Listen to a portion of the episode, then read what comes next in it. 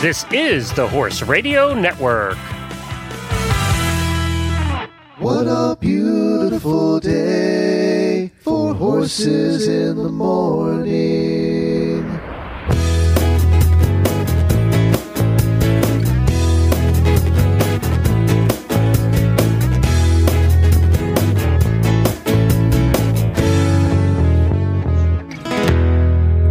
Good Tuesday morning, everybody. I am Glenn the Geek from Ocala, Florida. And I'm Karen Chaton from Gardnerville, Nevada, and you are listening to Horses in the Morning on the Horse Radio Network for June 14th, episode 1451. Good morning, Horse World.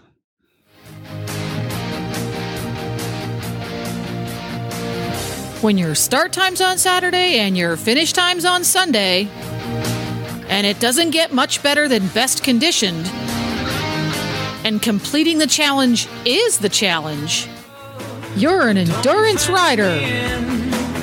Let me ride through the wide open country that I love. But don't fence me in. Let me be by myself in the evening breeze.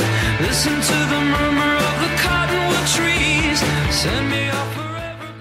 Well, good morning, everybody. Thank you so much for joining us. It's Endurance Day, as usual. Karen is here the second Tuesday of every month to talk about endurance riders and uh, all things long distance. Hey, Karen. Hey, good morning. Good morning. Thank you to- so much for Good to be back. coming back every month and doing this and getting up very early, uh, Nevada time. Look, I even said the right state this time. Yay! After two over two years, you finally figured it out. hey, I think we decided that we're going to go to Colorado on vacation this year. We've never been to Colorado, so we're we're heading over to Colorado on vacation this Oh, year, good. which just is where Colorado I think you live. Uh, so, if you don't mind, we'll stop in for a visit in Colorado. Okay. Okay. Yeah. Maybe I'll meet you there at a ride or something. Okay. All right. Good. Yeah, we've Bring never the been horses. there, so uh, we're gonna give that a shot this year. Hey, before we start the show, I have to do this for a whole bunch of people. So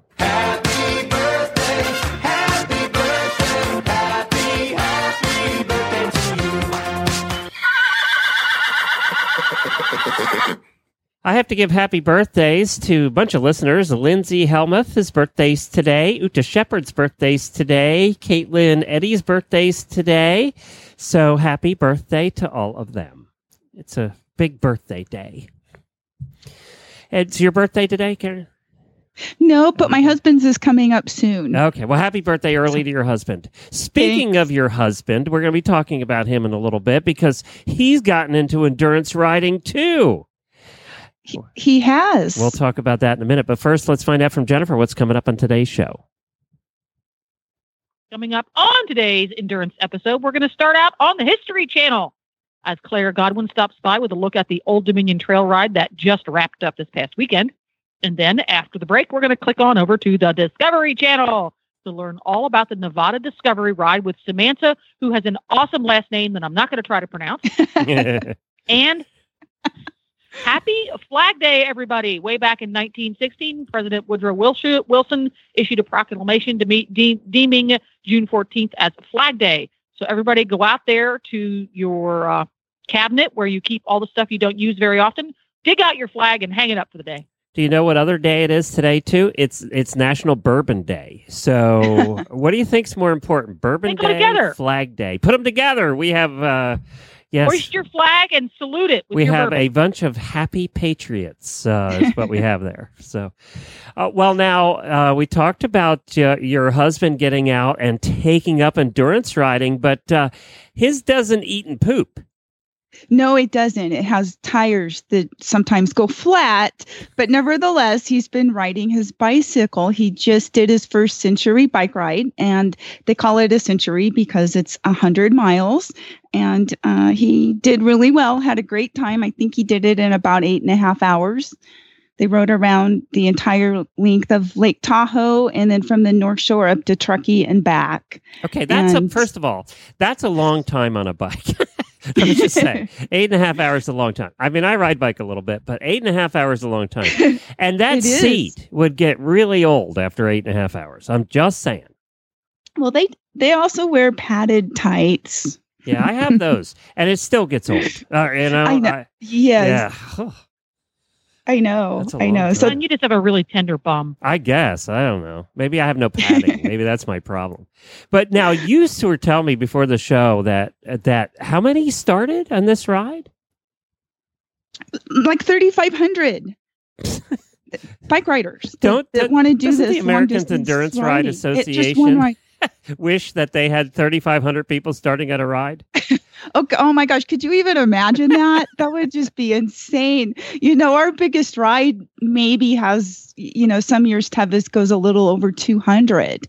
And, uh, you know, there are some rides that have 150 or 60 entries with all the different distances, but most of them are well under 100 entries. Can you imagine 500 or a 1,000? No. Oh my gosh.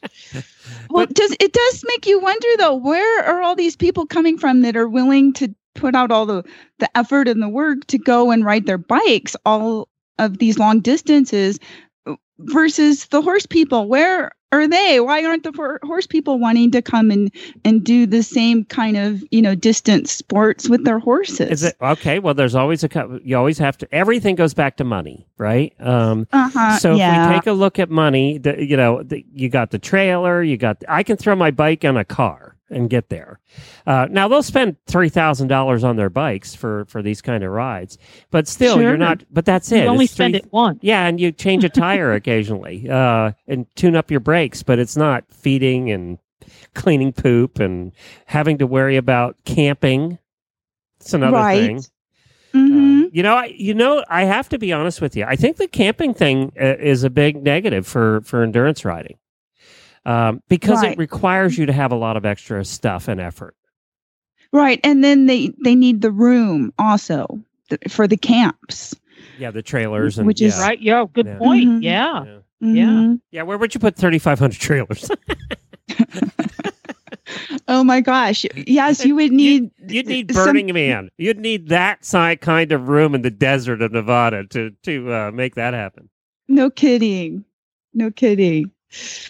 But you're right. I mean, uh, what what do you think the obstacle is? Obviously, you know we've talked about it in the past that endurance, the memberships is down a little bit, and uh, you know what what do you think it is? You're you're in. Well, this. I think I think you kind of nailed it a little bit with the money thing. It is expensive just in the cost of fuel, but for our rigs, we have maintenance, tires, repairs. y- Never mind even just the cost of the horse Right. either. right. And then with the horse, then you got to add on all your tack and your supplies, your time off because you need to um, spend more time going and coming to these events for the horse's and sake. support teams. You don't need a support team for your bike. right, Yeah. right. And uh, but but yeah, when we go to a, a ride that y- you know, like one of Dave's friends flew in with with his bike. Um, you know, you can't do that with a horse. You've got to trailer it. You've got to get it out and Where did he put his bike? and-? As a carry on? I hate those people that have the big carry ons. I can't Yeah, imagine him it- throwing a bike up it- top. Well, they had to take it apart and, and then reassemble it after he got here, um, which which was kind of cool to see how they do that. Um, but you, you, you can't do that. You can't you can't just reassemble your horse. Yeah, and take you apart and put you in the put you in the overhead. Exactly. it's a little more complicated. the amount of stuff endurance riders. How did he do ride. anyway? he did great. He he finished in really pretty good time. I mean, they started. I think he was done by two thirty. Now, did this make you want to get on a bike instead of a horse? No, well, now you were on a horse for a couple of rides, right? I have been. Yes, I did the High Desert Fifty that was out in Fallon, and I had uh, the ten-year-old junior rode Bo with me, and I rode Chief, um, and um, we both finished. That was a tough ride. Um, the footing isn't really good, and it's real challenging. Um, I think we've talked before about how many thousands of feet of elevation gain and loss that I've had on some of the recent rides that I've done, and this one was pretty good. I think we came in at around fifteen or sixteen thousand feet of total up and down on it. So it was a it was a challenging one, and the horses both came through and did well. We had a pretty good time, and then this last weekend we did another parade. And where was that? Carson Valley Days. That was just here in town, and it was on Saturday. It was a pirate theme, and so all of the um, the parade entries were kind of dressed up as pirates, and they had pirate flags and pirate ships, and I had pirate hats on the horses and a parrot on Chief. And earlier in the week, I was posting some videos of Bo freaking out because I put a pirate hat on Chief and I just wanted to make sure I could get it to fit and that it would stay. And I had both horses out on the back lawn grazing. Well, Chief didn't think anything about the hat. He could have cared less that he had this, you know, Captain Pirate's hat on his head. So he looks up and Bo finally, for the first time, realizes that Bo has this pirate hat on. And I had the gate left open, which was sort of dumb, but I didn't know Bo was going to freak out at the hat. So he looks up, he sees Chief in this hat, and he thinks Chief is possessed. so he spins around and he takes off running into the whole big turnout area and he just keeps going. Well, Chief's like, Hey, Bo, what's the matter? And takes off trotting behind him. so, so now scared. Chief's wondering why Bo is running because if something's that scary, maybe he should run too. So next thing I know, both of my horses are out there running around. One doesn't realize he's chasing the other one. The other has no idea why he's running. no.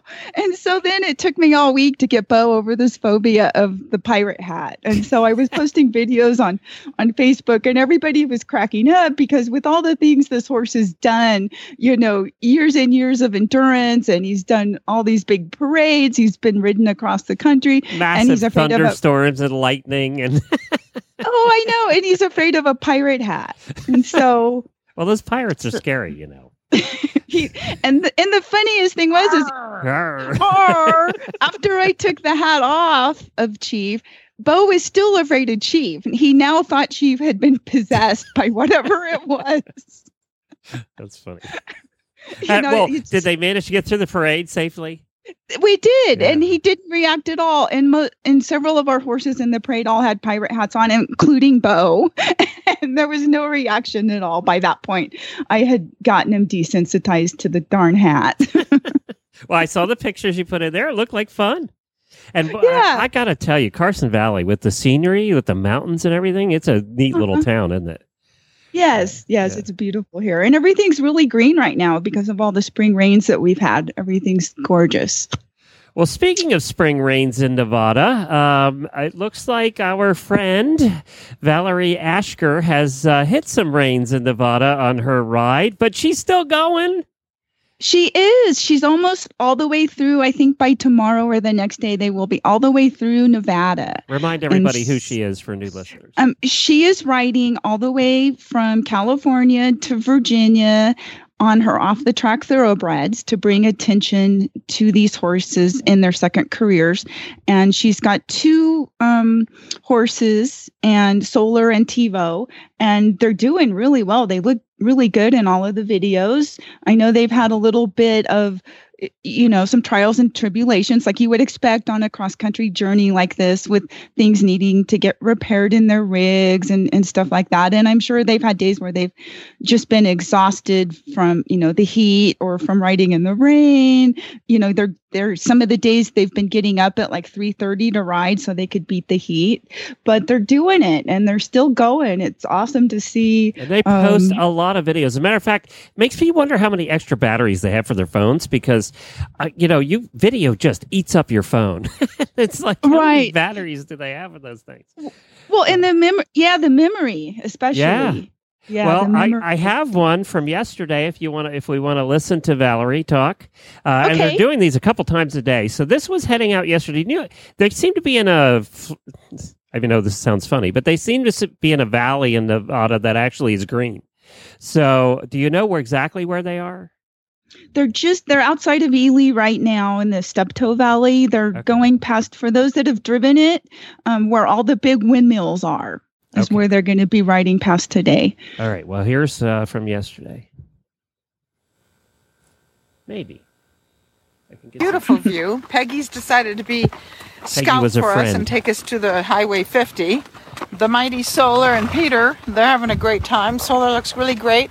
And that little coronary, um, um, uh, not tear, but dent, little uh, problem that he has, like he bumped it, and uh, it looks it looks great. He's not off at all on it, and um, we're just taking in all the beautiful scenery. I mean, it is absolutely exquisite here.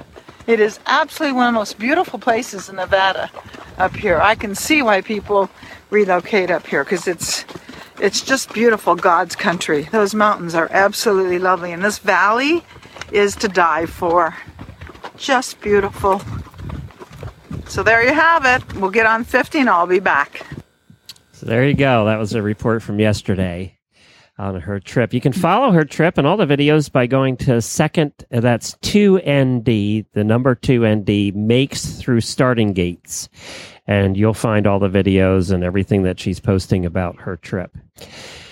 Uh, all right. And now also, um, I think you talked about this before. It's time for, for rattlesnake school. It is, and I- I know Valerie had also posted some video and picture of a really beautiful rattlesnake that they encountered. Yeah, oh, beautiful when they're from a distance. yes, and there was Peter right up close telling the snake to rattle. I was like, "No, get hey, away!" rattle, rattle. you know, but there are a lot of snakes. We rode the other day just uh, in the pine nuts behind my house, and and we saw snakes and lizards. So all the rains and the green that we've got, which is great, it's bringing out a lot of these animals, including the snakes. This is going to be a really big snake here. So, um, I normally like to do the snake training on all of my dogs, and, and the newest dog that we have, Higgy, uh, had not been through the snake training yet, while my other dogs have. So we took him to snake training last week. Okay, for And- for anybody who hasn't heard you talk about that, what the heck is snake training? snake it's snake avoidance training and they use live rattlesnakes these snakes um i think they still have their fangs but they've had the the poison um ducts or whatever it's called removed out of them. So they're using real live rattlesnakes that rattle and they take your dog and they put a shock collar on your dog and they um, work with your dog to teach your dog the scent of the snakes smell of the juvenile snakes and the adult snakes and they bring your dog up and and uh, if your dog shows any interest or tries to go closer to the snake they get a zap and then they repeat it until the dog realizes it doesn't want to go anywhere near that snake. And then at the end of the the class in order to pass or whatever or to show they have you the owner come over and there's a snake in between you and your dog with the handler still has you know your dog is still on a leash and restrained and you call your dog and some of the dogs are so happy to go see their owners they want to run right through the snake. Well my dog just stayed sitting there and he looked at me like um there's no way i am you, coming lady." to you. There is a snake there. I am not coming. No. And so he ended up going so far around, as far around as he could to get to me. Um, it was clearly obvious that the snake training had had worked, and he realized, you know, when the snake was there, there was no way he was going near it. And uh, y- you know, it's just sort of neat to see. Um, how this training does work with the dogs because later we take them out on the trail and even if there's a stick that looks like a snake they go really wide around it they're not Well, taking is- any that's chances good training if you're going to bring your dogs along like you do, because you're seeing snakes all the time. Exactly. And they're out on the trail several days a week. Uh, and y- yes, they're snakes. We've se- we've both seen snakes this year already. And um, my husband on his bike ride the other day um, passed a rattler just sunning itself on the pavement and ran right need- by it. Jennifer's uh, uh, old horse speaker needed that because Beaker they they had a rattlesnake in the road one day and he went right up. He was going to go check it out. Oh no! Oh my Beaker needed a gosh! shock collar. Yeah. Oh yes. And then Higgy, you know, the second time he got zapped, he basically just almost like flipped over backwards, like ah. Ah, you know, talk about a drama queen. But he got the message and he and he learned. And uh, so maybe next year we might do one more refresher course. But it definitely works. The dogs learn because the poisonous snakes have their own scent. So the dogs Oh, really? the dogs will learn that scent and they know to stay away. And there are snake vaccinations you can get, rattlesnake vaccines um, for your dogs and for your horses that you can let me do. tell you, we've as we've talked about on this show before, uh, if you have to do the anti venom after, it costs a fortune. Uh, it does. Yeah, a fortune. I mean, a fortune. There was a Mhm. one one girl that got bit last year. It, it cost her like two three hundred thousand dollars. It was incredibly expensive. Oh my gosh. Yeah, it's not. It's not. Uh, you know, they're like two. It's like two three thousand dollars a shot or something. It's just unbelievable. Um, Right. so I, I guess because it's so expensive to make it, you know. Uh-huh. Uh, So yeah, the best way is to teach the dogs to avoid the snakes cuz some dogs want to go up and and you know they're hunters. They want that's what they want to do is go up and kill the snake. So it's good to show them that nope, you can't do that. Yeah. Well, I, uh, I, I did, we last time we were on the show too. We talked uh, before we get to our product of the month here with, uh, with Distance Depot. We talked about cameras, and and you had a horse that went down in the trailer, and when you got there, the horse was laying underneath another horse, Uh-huh. and um, you uh, you got a camera. So what'd you get? What was the story? Um, I got the Trailer Eyes camera, um, and it's trailereyes.com and got it installed. My husband did a great job with that. And it's really a pretty cool thing because from inside the cab, I mounted the monitor up on the rearview mirror. So when I have it on and I'm driving, it's just, it doesn't divert my attention at all because it's just like a glance, like I'm looking in the rearview mirror, which does me no good to have the rearview mirror when I'm hauling a gooseneck anyway. I can't see anything. So it's just a real quick glance. I can look up at the monitor and I can see the horses. And it's just, it was interesting because I had it, we just got it installed right before I went to the last endurance ride I went to. And it was sort of neat to watch the differences in the horses. And it's sort of funny, horse people, we could just sit there and watch our horses stand in the trailer and be, you know. First time we put it like- in, I was in the passenger seat, and that's what I did the whole time. I, I said, if I'm driving, this is going to be distracting. I, I know. Yes. And I was really, really careful not to spend more than just a fraction of a second glancing at it unless I was stopped at a signal or something. But, but yeah, it was sort of cool. It's like we could just sit there all day and watch our horses just standing there in the trailer doing nothing, you know. But it was just, it was interesting to see the differences in how my horses stood and how they balanced themselves and, and that kind of thing, which was, you know, sort of cool. Like Bo now he le- he leans over to the left, and I'm wondering if that's a result of what happened when he fell and went down. If he's doing that now, or if he did that before that happened, you know. So I'm going to switch them around in their positions next time and see if there's any difference in how they're standing. And Do you have a And, uh, slant load or a fr- uh, front load, or you know, It's- straight load? it's it's a slant load. Oh, okay. Uh-huh. And then and the monitor goes up behind him on the butt end and it looks down at both of them. You know, so it's just sort of neat. I can see, you know, how much time they spend eating and um and what's really cool is even though there's a divider there and the horses can't see each other, they they're almost like mirror images of each other. When you know, when they turn their heads or when they whatever it is that they're doing, they almost always do it exactly in unison which is sort of interesting. So, um, so I thought that was cool, and now I'm gonna, you know, it's just another little feeling of being a little bit more secure and safe when I travel with the horses because now I you know what- know what's going on time. back And there. the thing about whether, where you travel to is you're up mountains and down mountains and twisty, windy roads, and you know you're you're you're putting those horses to the maximum stress for hauling. right, right. I mean, as it, that's as you know, here in Florida, it's pretty flat and straight. You know, not a lot of hills, Uh huh. so it's a little different Right. than where you're hauling. Exactly. And it has a dual cam. I have another camera mounted on the back of the trailer. So I can use that for backing up. Mhm. And it's also interesting, you know, for like when you are driving, say in traffic and you're stopping at signals and stuff, and seeing how close some of the other vehicles come to your rig. It's sort of almost frightening. It's like maybe I don't really want to know that, but it is it is cool to have it for for the and then you up. see them back there texting while they're following you at two feet behind your trailer. Yeah. Oh, all the time. All Yep. the time. Yeah. Yeah, too many people do that. They should not do that. It can wait. Yeah, that's right. Well, we uh, we speaking of products, I'm glad you got the camera and that uh, the you, you can keep an eye on the ponies now. But uh, we do every Mhm, me month. too. Every month here, we do a product of the month with Distance Depot, and we have usually we have to record this because she will not get up this early to talk to us because she's in out in west and uh, she thinks it's way too early. Uh, but Kristen, we're making you get up early today.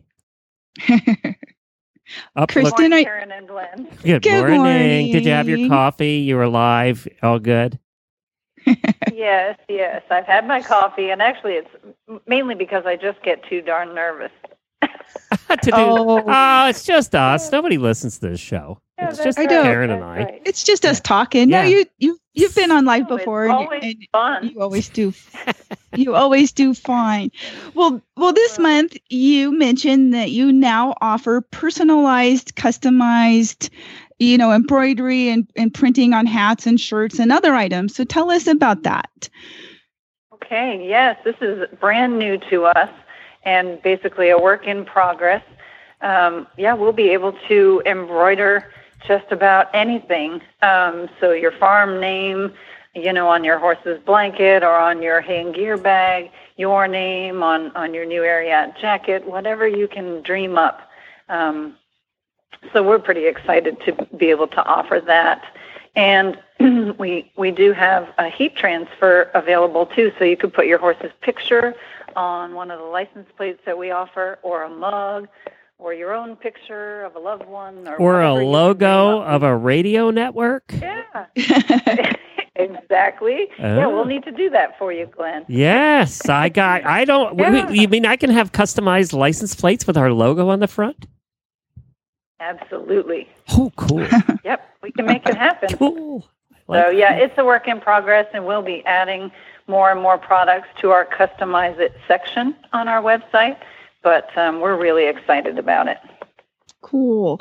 And we were talking also last week about how hot it has suddenly gotten in some areas of the country. So we thought we'd bring up um, cooling products for horses and Okay. humans. So let's start with mentioning the cooling products you have available for horses. Okay. Well, we sure do. We have a lot of cooling products for the riders and for the horses. Um, one of the main products we sell an awful lot of are our Easy Ice Boots. We manufacture those right here in the shop.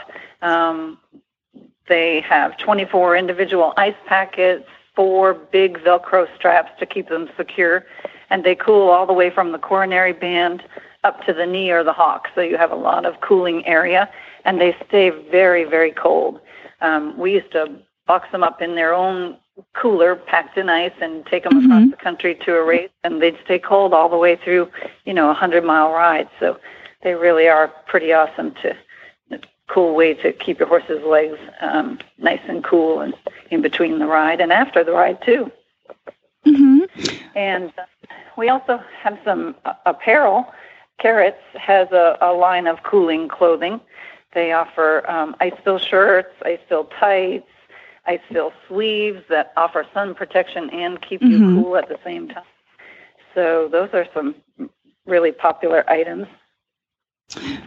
Um, we also have a, a line from Techniche, um, a cooling vest, and we're um, just got in a new sports um, cooling cap that's great at the barn.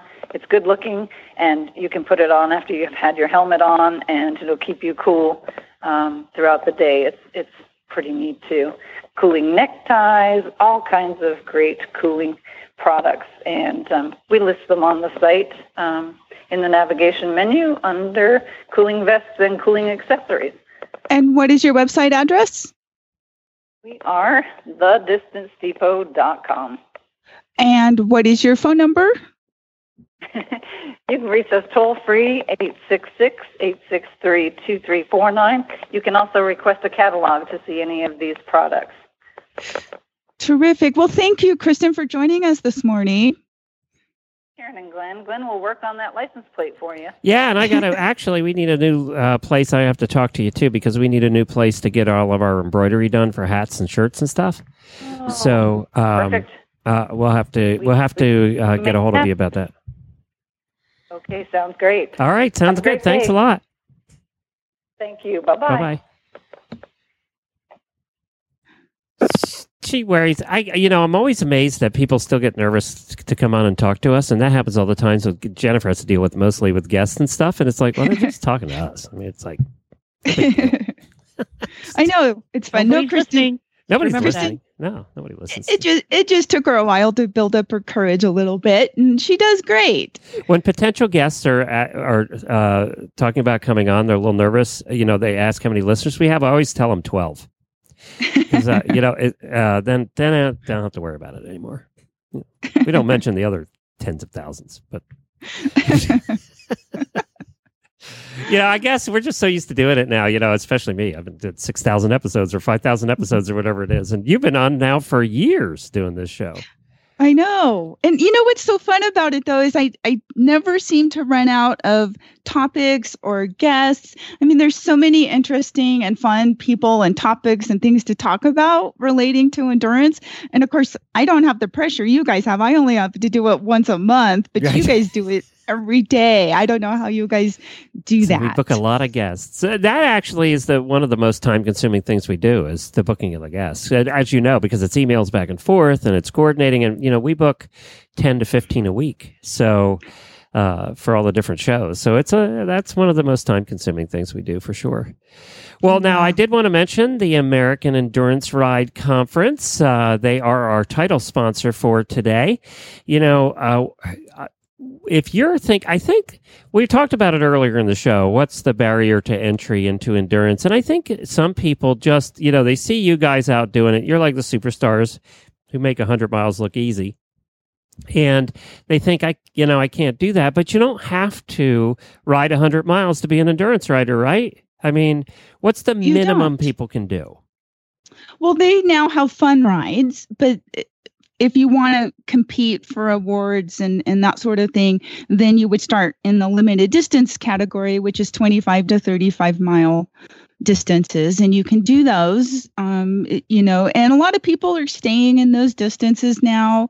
Um, not everybody necessarily wants to move up to the longer distances for, you know, whatever the reason is. But, you know, once you get hooked on this sport, you know most of us all want to aspire to to move on to doing the longer distances or and at least once or twice try a hundred you, you you know don't like one of- one two you you know you can go and do you know whatever makes you happy and and that you know because it's just fun to get to go and hang out and meet all of the interesting people. You know you're going to make a lot of friends. You get to see a lot of neat country and trails that you wouldn't get to see otherwise so it's, it's and- all a, a and- fun And I like that you, uh, you know, talking to you about this too, because you truly are out having fun doing it, and you're, you, you know, you're a competitive person, but you're not super driven to have to win every one you go out to. You know, that's not the idea, and I think that that's what makes endurance uh, fun, and also why you should Mhm. go to the AERC website. Uh, AERConline.org is where you can go to find out more information. You know, just get started. Just try try a shorter ride. You know, give it a Mhm. give it a try. They have a lot of resources on the website too to help you get started. You know, if you're a beginner that's never done this before with mentors and everything else. So Right. Yes, there's a mentor um, listing page that you can help get hooked up with a mentor in your area or online. And they've also got a lot of educational clinics. You can look those up and find one near you to go attend. And and they have different levels. They have you know the beginning clinics, and then they have the more advanced ones. So it's worth checking out. very good. And we have our next guest ready. Our next guest is uh, Dr. Claire Godwin, who lives in the, I believe it's the Northeast East region. She'll be able to correct me on that soon. She's been riding since 1992 and has nearly 15,000 miles herself. And she just earned another completion at the Old Dominion ride this past Saturday. And she's going to come on and tell us a little bit about that historical 100 mile ride. Welcome to the show, Claire. Good morning. Thank you. Thank you for having me.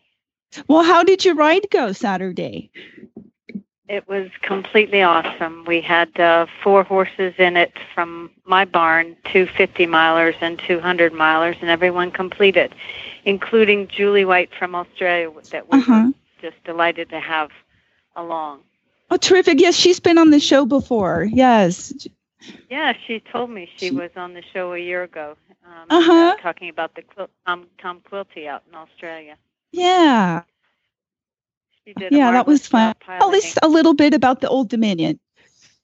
Good. Good Well, for her. And I uh, understand she's coming out for Tevis too, right? She is. She is. Good. Good. Good. I'll look forward to meeting Old her. Dominion, the Old Dominion is uh, one of the oldest rides in the world um, for endurance. It uh, the first ride was held in 1974, and it was uh, uh, the product of a uh, uh, Californian that had moved east, Alex Bigler, and uh, uh, Pete Fields, a local Marylander, who got together and said, "Gee." the uh, uh, Western States or Tevis ride is doing such wonderful things. Can't we do that here in the East? And hence the Beast of the East was born, the Old Dominion, Mhm. originally in Leesburg, Virginia, but with um, encroachment of, of um, building houses, we've had to move it twice. The, the basic trail type has remained the same since 1974 but um, uh, the actual locations moved a couple of times. We've been for the past 12 years, I think it's been in uh, Orkney Springs, Virginia, and uh, these trails are are historic in in the sense that um, they're trails that have been long used for um, uh, both military action and developing cavalry as well as um, um, mail trails. There's actually one trail that we rode uh, this weekend that uh, is called the Mail Trail, and it's a very steep, rocky trail that that actually historically was used to transport information from one side of the mountains to the other. Um, and uh, the uh, a lot of history in terms of uh, using these trails to develop cavalry horses uh, in the early stages of our country. So. Um, very uh, tough ride. Lots of rocks to scramble over. Lots of elevation changes, um, both up and down, and uh, uh, a very very good test of horse. But but completely doable. It's been interesting to watch new riders come into our sport and. Uh, try to and, feel like they need to shy away from the old Dominion rides, even the uh, shorter distances, because of the elevation changes in the rocks. Oh, my horse isn't ready for that. But in reality, it slows the riders down so much, Mhm. you know, oftentimes to a walk, that it becomes safer for the horse than for the novice horse than traveling at great speeds, particularly on flat, sandy rides, at least in my opinion. Sure. And tell what's the humidity like? it's moist. it's moist. This year, actually, this year it um it actually wasn't too bad. It was only um I think a high of 85 with um about 50% humidity. But it's there's been many many years where the temperature um tops at 100 with Ooh. um, 90% humidity, which is a real test. Well, But t- the riders um, are smart and they slow down and they electrolyte. Good. Well, one of the things that I've always found interesting on the Old Dominion is they offer a cal- is it the Cavalry Award? Cavalry Award, yes. And that was one of the original things that uh, Pete Fields came up with um, back in the 70s to dis- distinguish our ride.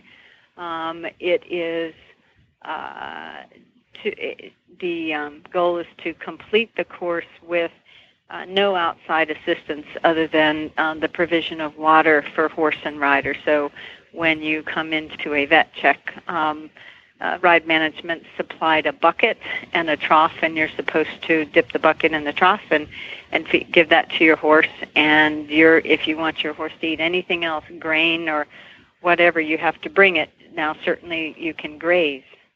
You can't Mhm. even tie uh, to a permanent fixture, and if you have to go to the porta pot, you have to take your horse with you.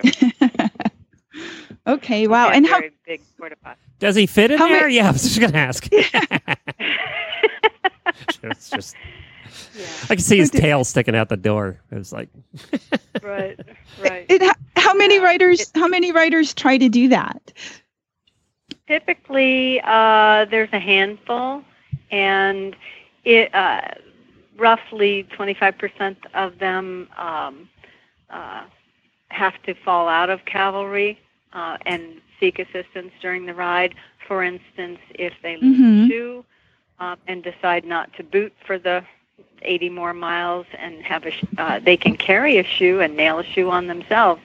But if they're not capable of doing that and need a farrier, then they're out of Okay. cavalry. Although uh, cavalry, although they can certainly finish as a open AERC rider. Well, that's interesting. And so um, I know you've come out and you've also ridden Tevis. So kind of give us a little description of comparing the two rides a little bit as far as uh, you know how how you felt the the differences are between the two rides.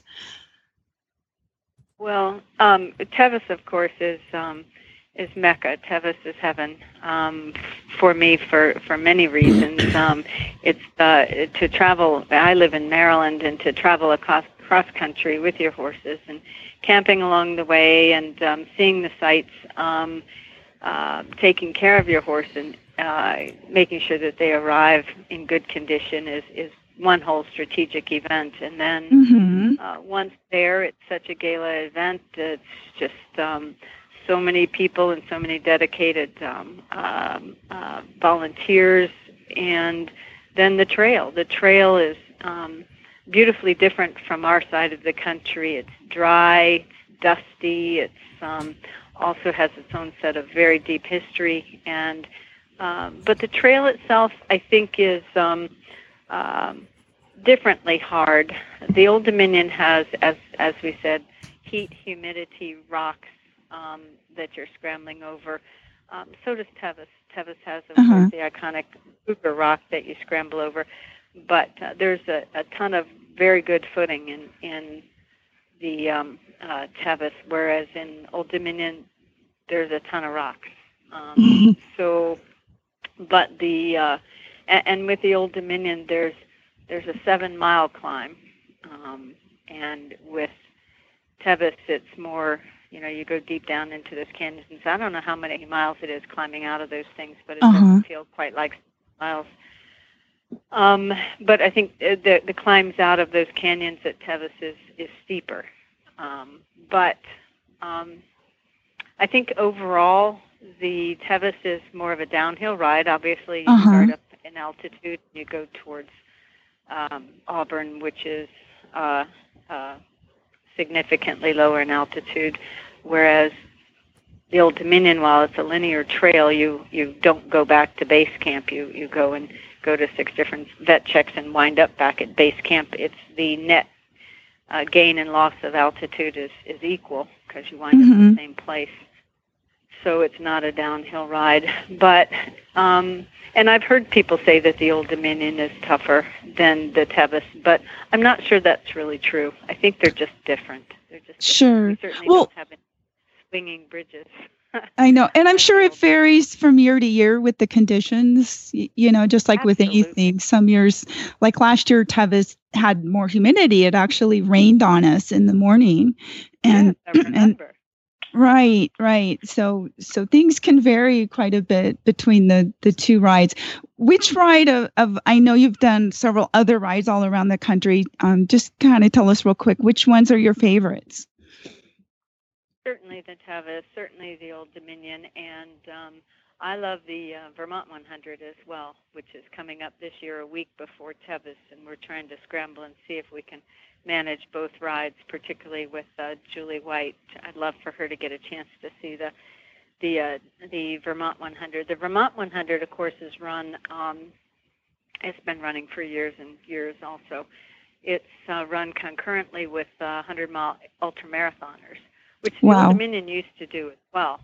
But um, it, it was difficult to run the Old Dominion alongside ultra marathoners because uh, there's a lot of single track trail and you just bump into people. Um, Right. pass and stuff. But um, the Vermont 100 is run on a lot of wide, uh, packed dirt um,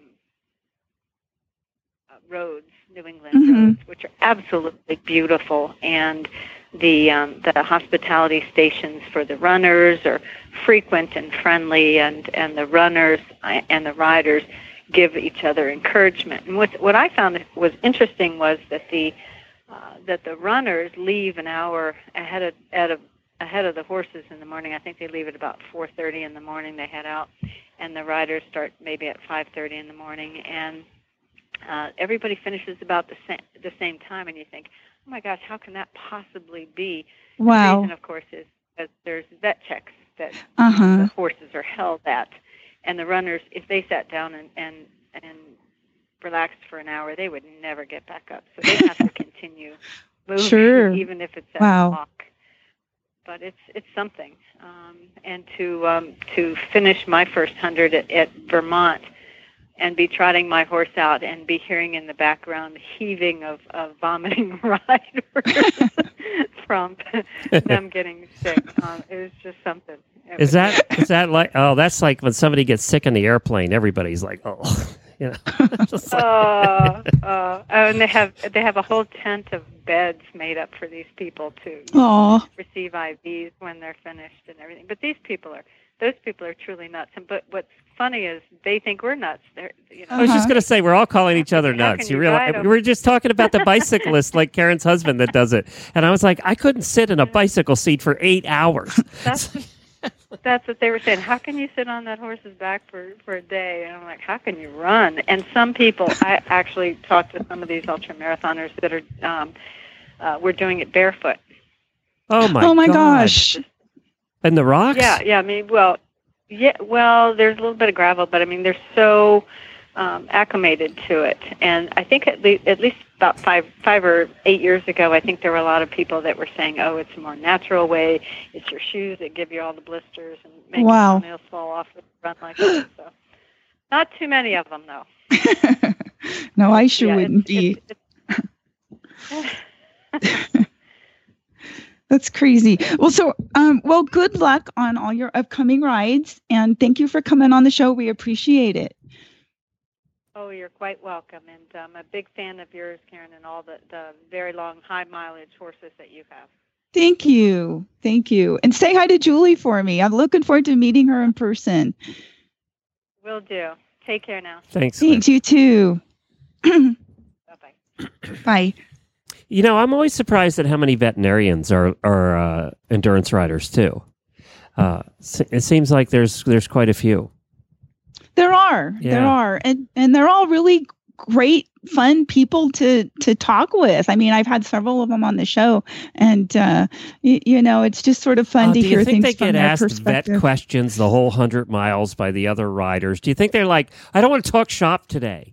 You know, Well, it, it could be, uh, you know, possibly, but uh, you know, you know, the cool thing with endurance riders is I think we try to educate ourselves as a group. I, I think really rather well, you, you know, because we know how important it is to be taking care of our horses out on the trail for for that period of time. So we try to learn everything we can and learn how to take care of them. And and it is sort of cool that at any ride you can have five or six veterinarians writing.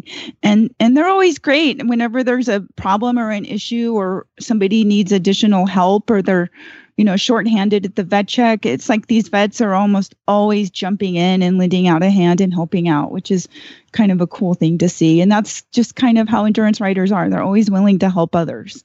Once a doctor, always a doctor.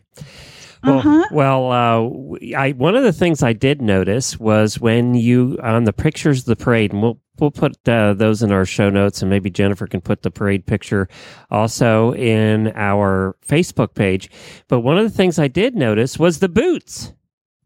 Yes, we wore our Renegade hoof boots, which is one of the show sponsors, um, in the Carson Valley Days Parade. Uh, the three horses that I put front row were all um, horses that we took to the Rose Parade. So they were the most experienced horses, and they all wore their um, red uh, Renegade um, boots and uh, it was nice because you've got that extra security on the pavement. You don't have to worry about slipping and um, or any kind of scrambling on any slippery um, surfaces. You know, we parked at the finish of the parade and rode up to the start through the back streets. So we were actually riding across some parking lots and some sidewalks and a bunch of different kind of footing that you you know probably wouldn't really want to ride across with nailed on shoes if you could help it and so I felt a little bit of extra security having the renegades on. And I've mentioned before, I love that my 10 year old junior is now proficient in putting renegades on my horses and taking them off. And so that's her job now for the most part, while I do the other things that she's just not quite big enough yet to do.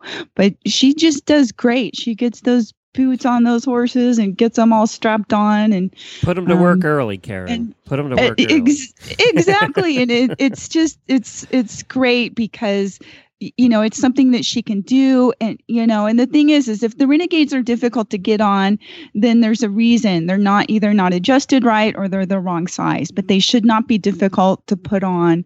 And you know we got the boots put on the the parade horses and you know so we had basically 12 boots altogether on these three horses in the parade and finished the parade with not a single issue and of course really that's not anything compared to taking these boots on endurance rides. You know, I've done Tevis in them and other hundreds and multi days and, and lots of other endurance rides in them and, and had the boots work out great. So the fact that they made it through a five mile parade is probably not the biggest accomplishment. It's just nice that. Um, but they come in color, so you looked good. They did. They came in the red, so it matched our you know, our tack and our saddle pads and things like that. So, it, you know, that was sort of cool. And, you know, riders, there's like seven or eight different colors that they come in. So writers can match to their tack, which endurance riders love colors. You know, they love to color coordinate, and uh, and I know they're still working on a couple of new colors, which we've been testing out this season, and I, I'm hoping that those will hopefully end up in production soon. I'll have to check with them and maybe I can report back next month what the status is. But if you want to learn more about Renegades, go to renegadehoofboots.com. They are made in the United States, in Arizona. And like we mentioned, they come in several different colors. There's a lot of sizing and fitting information website there's videos on youtube if you want to go and and watch them on how to um, properly size and, and fit and make adjustments on the boots Great. Well, thank you so much for that, Karen. Appreciate it. We're going to take a break for a song, and then we're going to come back and we're going to we're going to switch gears a little bit. We're still talking about distance riding, but it's not a, an endurance competition ride. Uh, it's something a little bit different than that, and uh, we're going to talk to Samantha, whose last name we are not going to pronounce, and we're going to find out about the Nevada Discovery Ride that she has put together in just a minute. But first, uh, how about a little Stephanie Quayle? We'll be right back.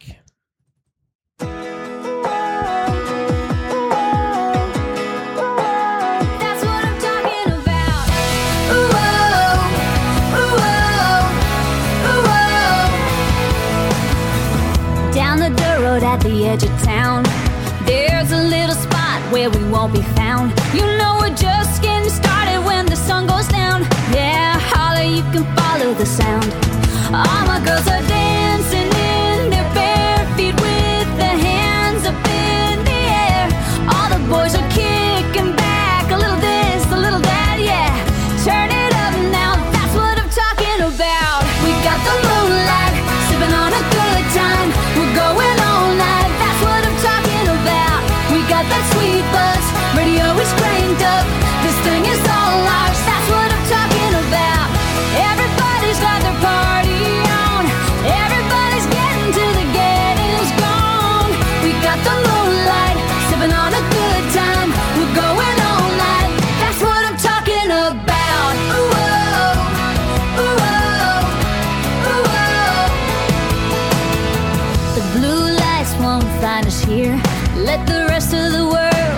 disappeared. I got a mason jar full of something clear.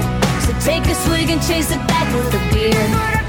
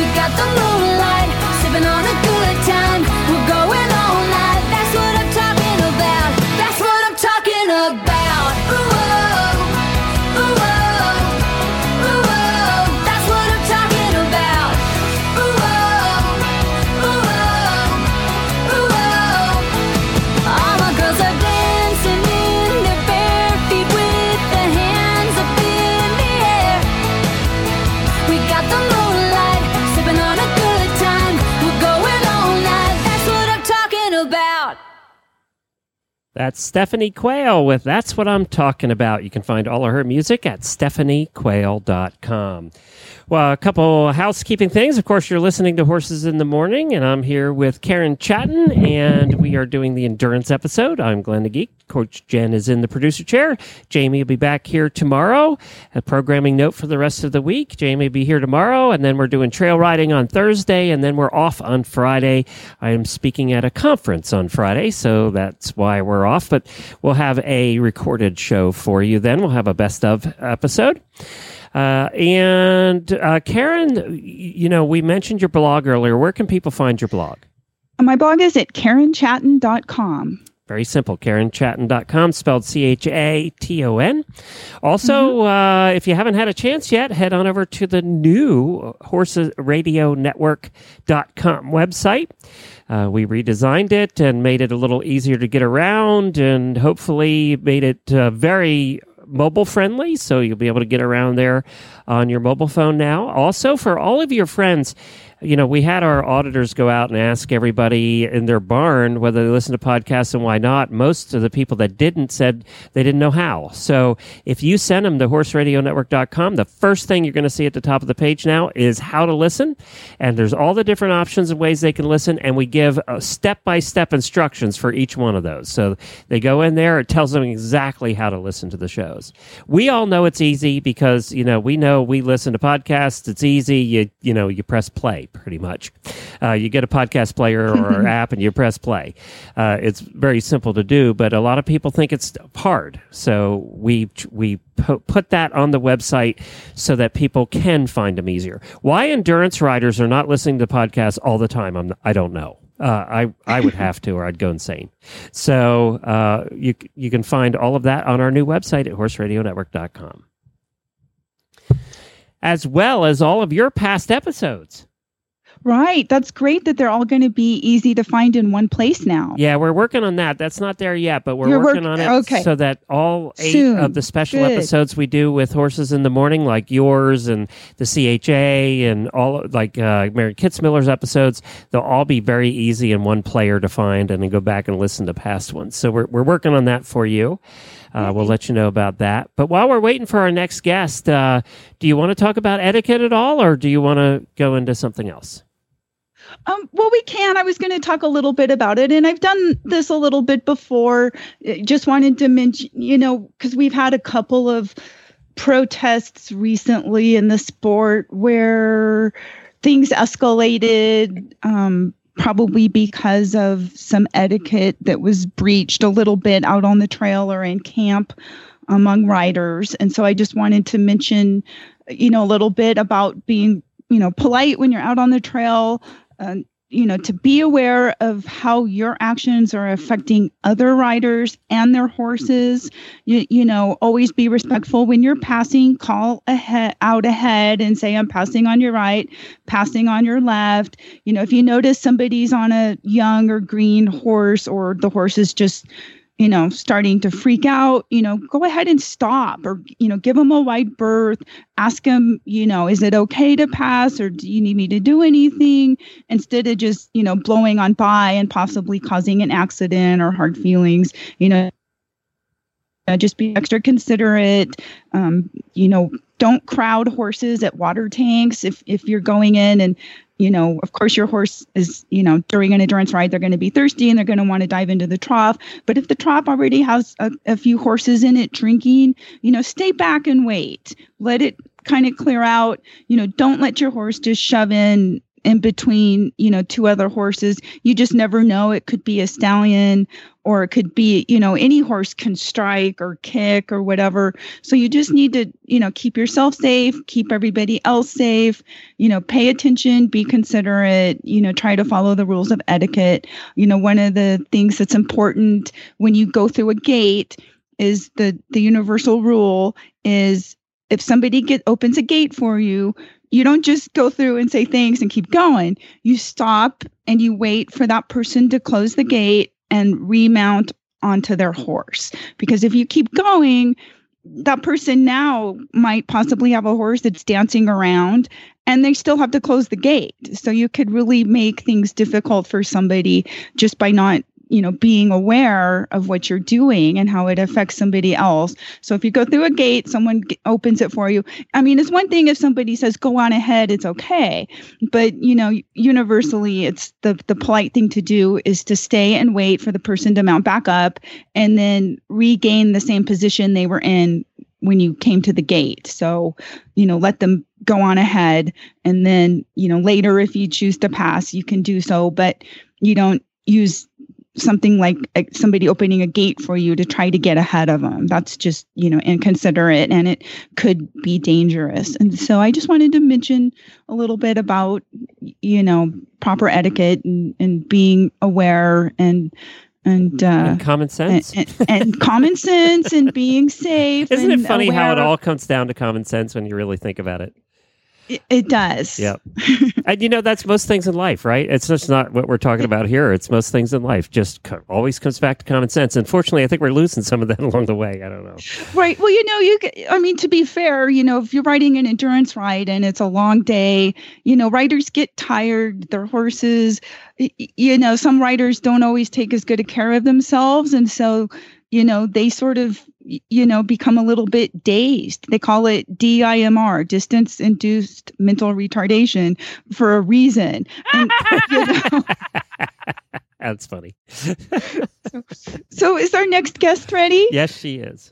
Okay, this is Samantha Se- Szesciorka from the Nevada Discovery Ride. You she is, attempted it anyway. I, I uh, attempted it anyway. She, I know she she can tell us how far off I was. One rider, one horse, one dog, and one support person. They are planning on starting from the geographical center of Nevada in August and taking 72 days approximately riding 20 miles a day to go 1122 miles around the state of Nevada. So welcome to the show Samantha. Thank you so much for having me. So how far off was I on your name? You actually got it right, Szesciorka. Oh boy. Did you marry that or did you come with that, by the You're way? the only one. Samantha? I'm the only one. I, I I came with that. It's attached to me. Are you looking for a guy with the last name like my whole life. Are you looking for a guy with the last name of like Hall, H A L L, or something simple? Uh, Smith. Smith, yeah. Yeah. If he has a complicated last name, it's like I can't date you. I'm sorry. I, I could hyphenate it just to make it even worse. yeah, exactly. there you go. I know. Okay, okay. So tell us. Let's just start with the Nevada Discovery Ride. Tell us what what that is and the meaning behind it and what you're doing.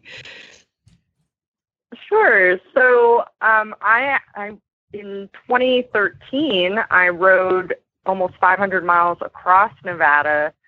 Um, it was my first solo long ride, and I rode um, an adopted Mustang from Nevada and um, had a, a month long adventure out on the trail. And that was not enough for me, apparently. So I started planning my next long ride, which I'm doing this fall, as you mentioned, the 1,100 mile ride around Nevada. Tell us about your Mustang. Sage is from the prison program in Carson City.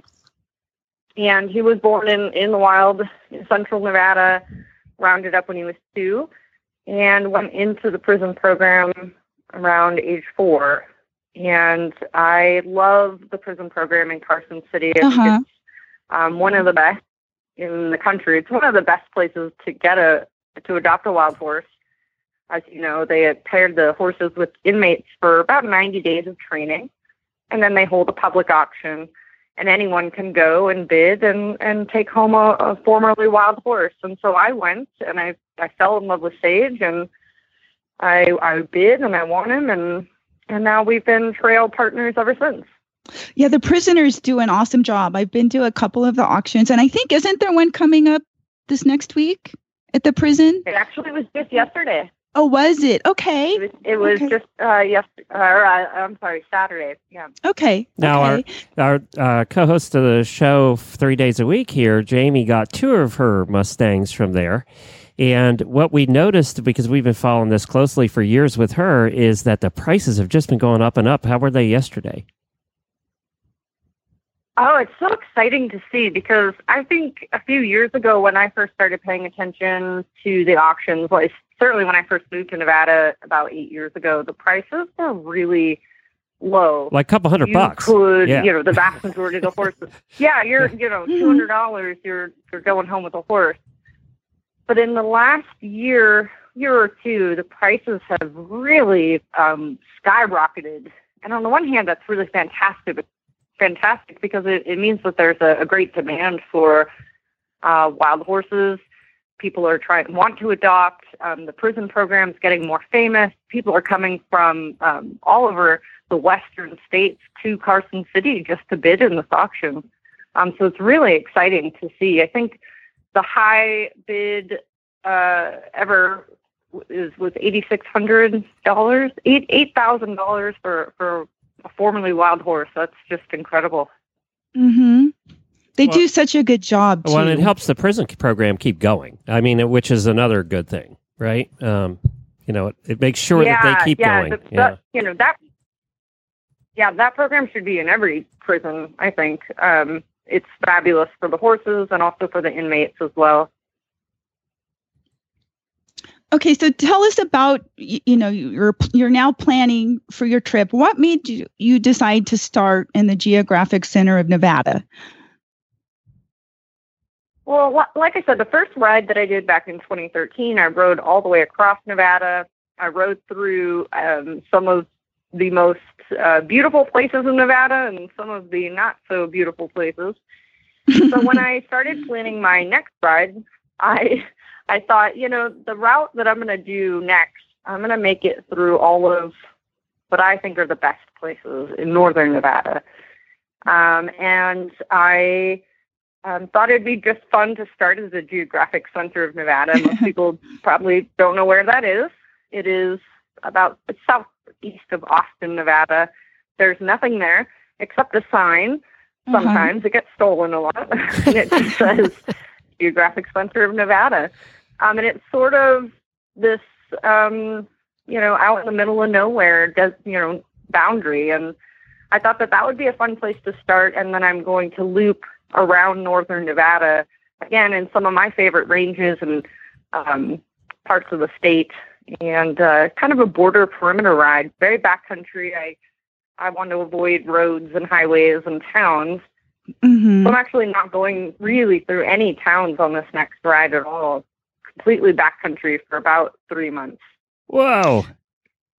Wow. What is your favorite part of Nevada?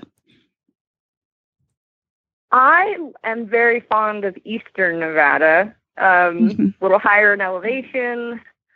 Got a little bit of trees. Um, it's just a lot of water in eastern Nevada. It's just, I think, some of the prettiest parts of the state, and and the most rural and hidden. Um, but I I love Nevada. If I could ride around all of Nevada, I probably will eventually. After this ride, I'm gonna have to do a southern Nevada ride. Probably. I don't know. Uh huh.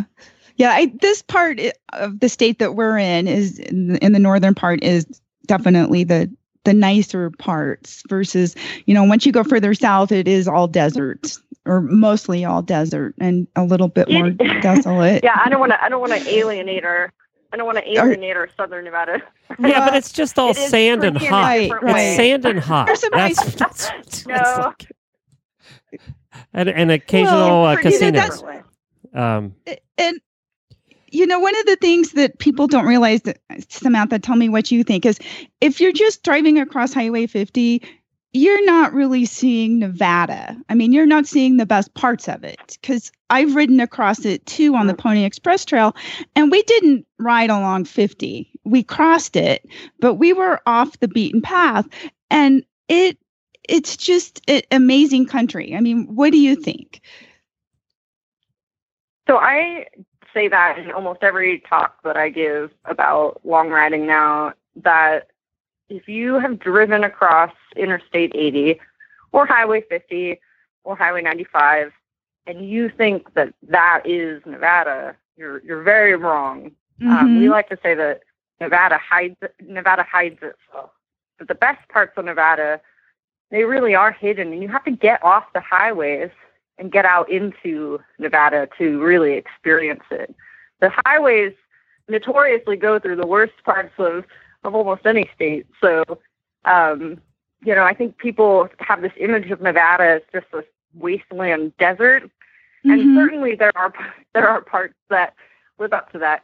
But there are also lush meadows and high elevation mountains and glaciers and bristlecone, you know, forests and um, it's just uh, it's just a beautiful state, very diverse. But you wouldn't know that until you get in it. Exactly. Exactly. So And I what think has riding a horse across Nevada or around Nevada is the best way to get to know the state in a real Def- way. now, are you doing this De- by yourself, definitely. all on your own? What's the scoop? Yeah, so I ride uh, by myself. I have a wonderful little trail dog that accompanies me, of course. Um, but I do ride supported. Nevada is a tough state um, in terms of consistency of feed and water, and I want to ride as safely as possible for my horse. So I do ride um, supported, meaning I have someone, my husband, with uh, all the horse feed and water in the in a truck, and we meet every day for um, feed and water. Well, that's good because I was looking at, you know, I, I, I- know some of those roads and there's a lot of nothing. I mean, on, on some of those back areas, you're going to be eating cactus. Um, so it was like, is- how does she do this? I didn't know. You carried pack animals or what you yeah, did. yeah.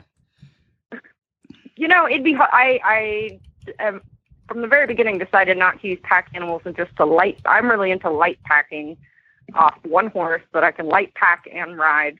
So I get really into the gear, the ultralight gear and stuff that I can carry. Um, and there is again some water and there's some grass, but not enough consistently for me to feel like it would be safe to do unsupported. So for me, it's um, and plus I want to reduce the risk of colic by changing feeds. So for me, it's just safer for peace of mind to have a support person that we have consistent feed, we have consistent water, and I know someone Mhm. knows where I am at all times. how much weight are you packing on your horse altogether? Um, all together with all my gear and me and my saddle, I try not to have everything weigh more than about 200 pounds. Oh, that's not too bad. And how big is your horse?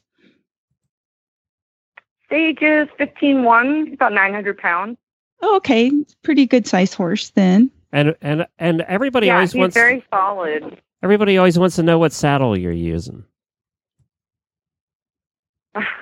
I just got a brand new saddle for this next ride. I'm riding a Tucker. A Tucker. Okay. Okay. Well, tell us a little more about the rest of your gear. What what other kind of tack and packs are you using? Um, I carry a lot of water on me. So I most of the, the things that I'm carrying are my, my water bottles. I always have my um, uh, rain gear because in the high desert, you never know when a little storm is going to roll in. So I always have my rain gear. I have my safety equipment, of course. I, I carry bear spray. I don't carry a, a firearm when I ride. Um, so I do have bear spray. I have, you know, a knife, uh, a Leatherman, hoof pick, all of those sort of trail essentials. And then I, probably my favorite thing that I carry that always surprises people is my my wild horse deterrent. Though I love wild horses and I ride a formerly wild horse, um, those interactions on the trail can be dangerous sometimes. If you run into stallions, they can be very aggressive. And so I carry a well. So a lot of people will ask me, how do you, you know, how do you avoid wild horses? And you and you can't. So really, all you can do on the trail is to, to scare them off.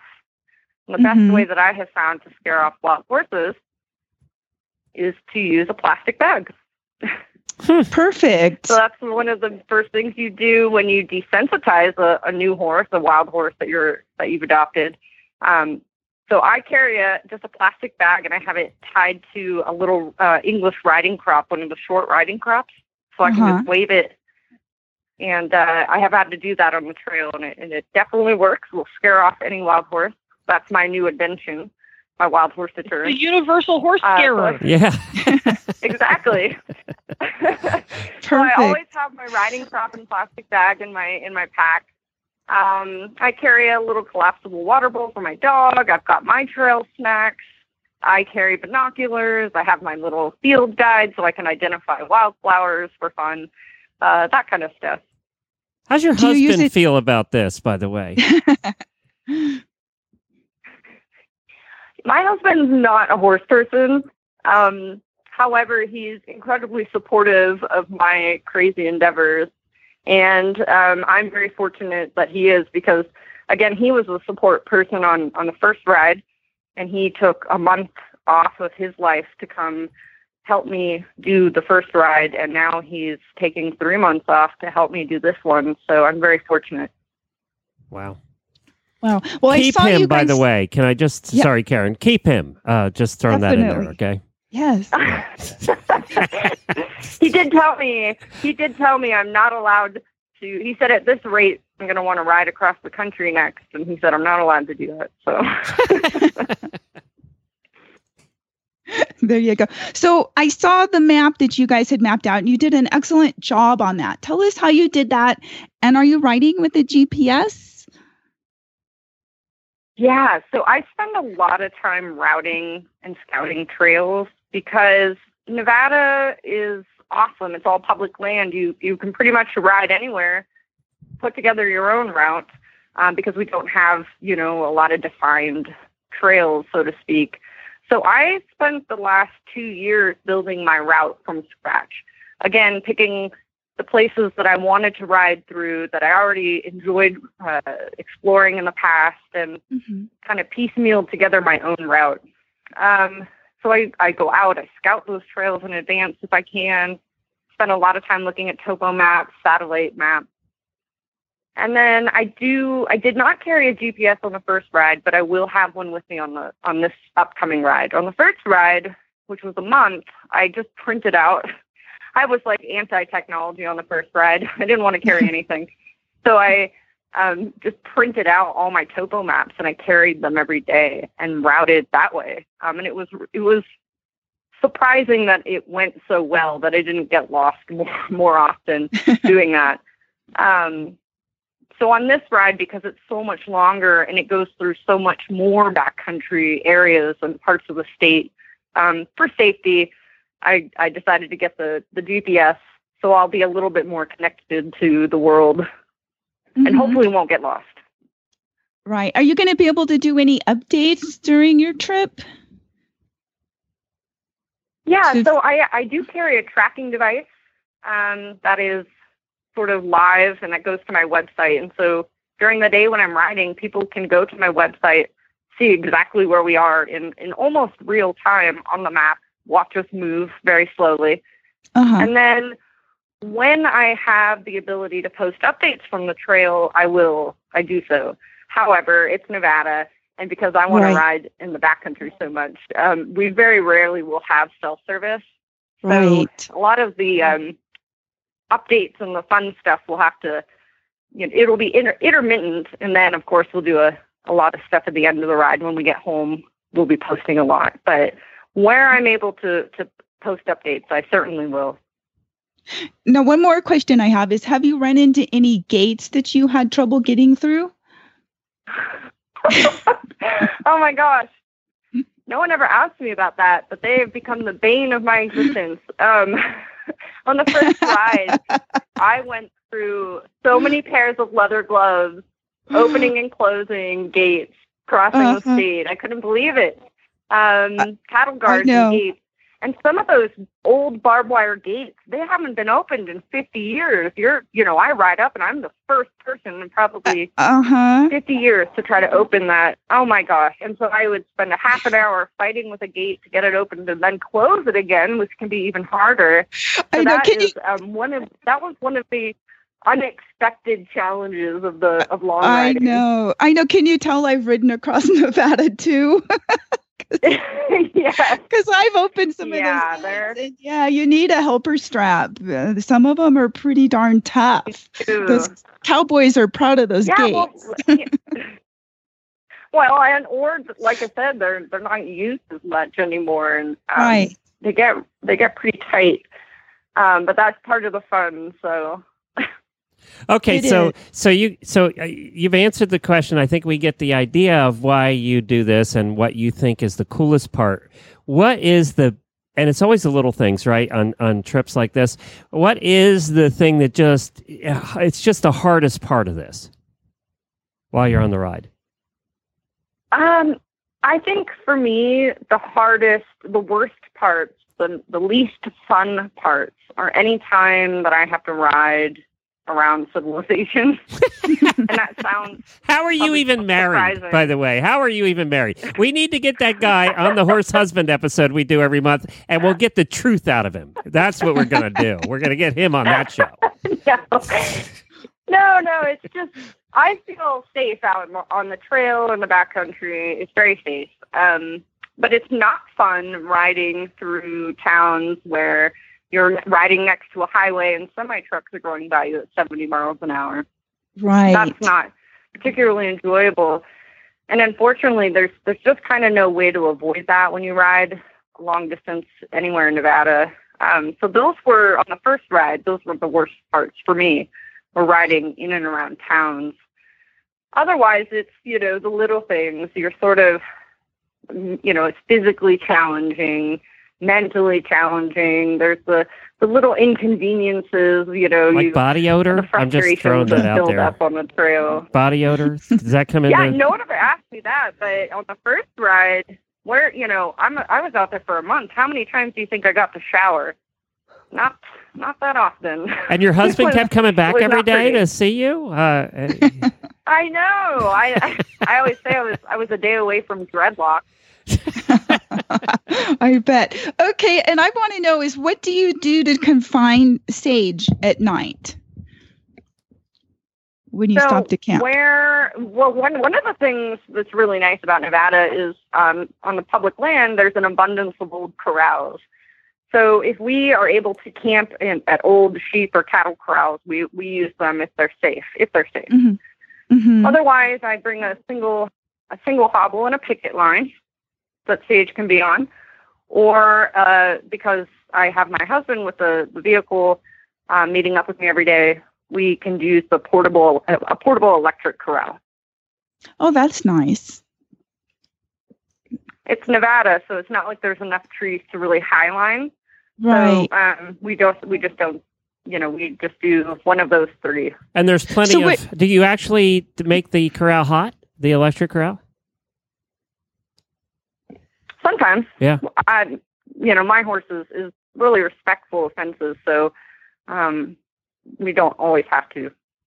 Well, one So nice when you- thing about Nevada, Karen, is there's plenty of sunshine for that solar charger too. So that's not a most problem. of the time most of the time we've been having the weirdest weather it's been clouding up a lot there's been rain as we we've followed valerie which is another rider that's she's riding across country right now and when she got to eastern nevada they've been getting rained on actually quite a bit which is kind of oh, unusual Oh, yeah.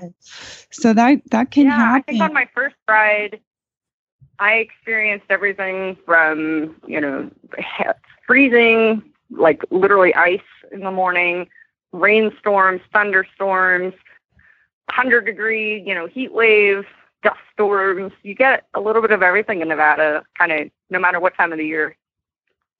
now d- does sage ever get scratches on the pasterns Uh, no. No, Wow. we, we've Must- not had that. Must be because he's from Nevada. That's it. That's that's it. Well, endurance horses it. I- often. I gotta say, he's like he's so suited to being out there that's because perfect. he grew up out out out in the desert, so he loves it. Good. Yeah, that's one of the problems a lot of uh, people encounter on endurance rides in Nevada is their horses come up with scratches, and it doesn't take much at all for a couple cracks in the pasterns to make the horses get really sore. So it's, you know, I know my horses are probably a little more immune to it because we live here as well. Um, so it's great to hear that that your horse is pretty much immune to scratches. What what's been the the hardest thing as far as the horse management um, issues that you've had to work through with Sage? Well, I, I think I'm a bit of a, a warrior, um, and I, I'm so concerned about keeping Sage safe and healthy and happy on the trail. I don't want him to lose weight. I don't want to hurt him. So I'm constant. I'm just always, uh, you know, inspecting him and making sure he's Mhm. healthy and keeping weight. And um, and I have to say that was probably the easiest thing on the last ride because I just threw feed at him on the ride. There there's no Uh-huh. reason to ration. He's burning so many Sure. calories in a day. Um, I let him eat a ton, and he was he didn't lose any weight. I did. I lost a ton of weight. He didn't lose any. Um, I So the hardest part is just not worrying. Is is stopping Mhm. worrying and letting him go and have fun and Uh-huh. um, realize that he's totally capable. right. And it sounds like you're more of a person that prevents things rather than treat them. So you avoid the problem in the first place because you're prepared. Yeah, I definitely overthink and overplan. um, but but you know, my thought process is if I didn't do that and I got injured on the trail or Sage got injured on the trail, I one we wouldn't be able to continue, and then that would be horrible. And then B, I would just feel really bad. so um, so I just don't want to do that. Okay. Well, tell us what is your website address? It is nevadadiscoveryride.com. And I've got all kinds of information up there about the last ride, about the ride coming up. And then, like I said, the tracking device is linked to the homepage. And when I am able to post updates from the trail, I'll post them to the website. Terrific. And you're heading out August 10th? We leave August 10th from the Geographic Center of Nevada, and fingers crossed, we'll be riding into Reno at the end of October. Wow. Well, good luck. Best wishes to all of you on your team. And we look forward to following you on your adventure and um, possibly checking back in so either sometime during your trip or after it's over and hearing about your new adventures. So thank you for joining us, Samantha. Definitely, definitely. Thank you so much. Well, that was fun having her on and learning a little bit about what uh, goes into uh, a, a ride like that. Boy, you got to like yourself too. See, that's what I kept thinking about the whole time. Is I don't think I like myself well enough to be out there by myself all that time. You know Well, the thoughts that would be going through my head. Oh yeah, but You're- okay, but my horse isn't talking back. Okay, but I'm still out there by myself thinking about things and and everything that's going through my head, and I think I would just go Uh-huh. insane. I just would. Yeah, I and you would have trouble just being offline. Yeah, exactly. then I can't look at my phone every two minutes. I'd just be terrible. I just couldn't. yeah, I it just, would God be. bless you people that can do that. I can't do it. I just I know. my ADD would kick in about ten minutes in, and that would be it. The next eight hours would be excruciating. I'd be like, I uh, just, yeah, it's people that want to go out there and just ride and see the real country and and get off the beaten okay, I'm good for about an hour of that, and then I really want to get to a restaurant. Um, you know, so yeah, Just- I can see I it. uh, I can see it in about an hour, and then I'm good. Uh huh. see, that's why there's different kinds of people, right? uh huh, Yeah. exactly, Yeah. exactly. but this has been a fun show. Thank you, Karen, so much for putting it together. I really appreciate it. And where can people find you again? On KarenChaton.com. KarenChaton.com is where you can find all of the goodies. And go over to horsesinthemorning.com and search for Karen Chaton. You can find all of her past episodes, and you can find them all there. And also, uh, we will be back here tomorrow morning on Horses in the Morning. We're here every Monday through Friday, something a little different every day. Tomorrow, Jamie is back with her talking about her Mustangs that she got from the same auction. And uh, we'll uh, be back with more show tomorrow. We'll see you, Karen. Have fun. Thanks, Glenn. Bye.